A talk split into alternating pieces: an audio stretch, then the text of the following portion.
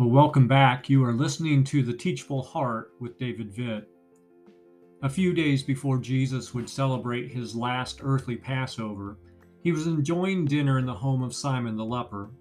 While there, a woman entered and anointed him with expensive perfume.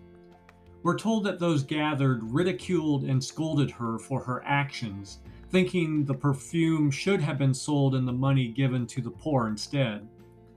Jesus, however, had a much different response.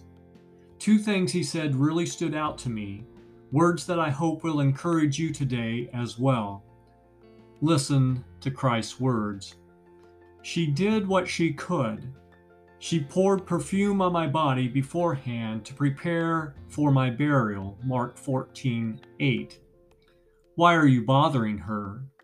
She has done a beautiful thing to me. Verse six. She did what she could, and it was beautiful in the eyes of Jesus.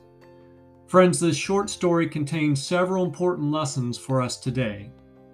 First, when you serve Christ, expect some criticism. It just goes along with the territory. Second, God doesn't expect you to do it all, only what you can.